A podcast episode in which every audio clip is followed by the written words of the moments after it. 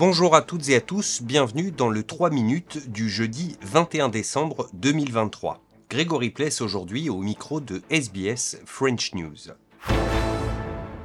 Et on commence avec une bonne nouvelle. Les énergies renouvelables en Australie sont désormais officiellement moins chères à produire que toute autre forme d'énergie. C'est ce qu'indique le dernier rapport GenCost du CSIRO sur les coûts de la production d'électricité. Et selon ce rapport, les projets liés aux énergies sous-fossiles et même à l'énergie nucléaire sont tous plus onéreux que les renouvelables. Le ministre de l'Énergie et du Réchauffement climatique, Chris Bowen, est même allé jusqu'à préciser à l'opposition qui depuis peu ne joue plus que par le nucléaire, que même si les prix du nucléaire venaient à chuter de 20 à 30%, ils resteraient trois fois plus élevés que les mêmes prix pratiqués dans le milieu du renouvelable. Opposition has some questions to answer today about whether they will continue with their ideological fact free attraction to nuclear energy. Nuclear energy is a fantasy wrapped up in, an, in, in a pipe dream uh, for Australia.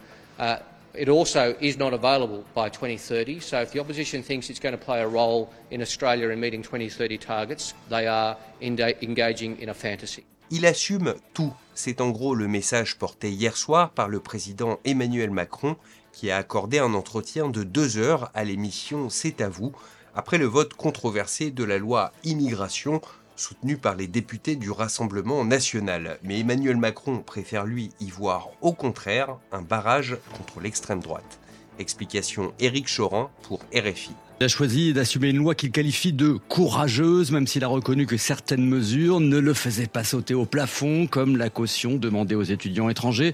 Une loi de compromis qui peut heurter, concède le président, mais devait-il pour autant y renoncer? Non, j'assume totalement une loi qu'attendaient les Français. Quand on gouverne, on a le droit de se poser des questions, mais ses responsabilités nous obligent. Et s'il dit respecter la démission de son ministre de la Santé, Aurélien Rousseau, c'est pour mieux saluer ceux qui ont porté la loi et surtout ceux qui l'ont votée alors que 59 députés de sa majorité lui ont fait défaut. Car cette loi est, selon Emmanuel Macron, le bouclier qui nous manquait pour lutter contre l'immigration clandestine, le bouclier également qu'il prétend dresser contre la montée de l'extrême droite, car, dit-il, si on veut que le Rassemblement national et ses idées n'arrivent pas aux responsabilités, faut traiter les problèmes qui le nourrissent. Mais pas question d'admettre pour autant qu'il a repris ses idées. Quand Marine Le Pen parle de victoire idéologique du RN, Emmanuel Macron préfère y voir une défaite. Et la prochaine étape pour cette loi immigration, ce sera son examen par le Conseil constitutionnel qui a été saisi par le président lui-même.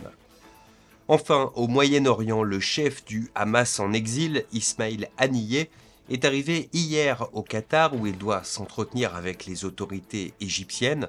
Avec le Qatar, l'Égypte fait une nouvelle fois office de médiateur, espérant obtenir au terme de ces négociations une nouvelle trêve entre le Hamas et Israël. La précédente, à la fin du mois dernier, avait permis la libération de 105 otages israéliens et de 240 détenus palestiniens. Voilà pour l'essentiel de l'actualité en 3 minutes. On se retrouve demain vendredi pour un nouveau point complet sur l'actualité.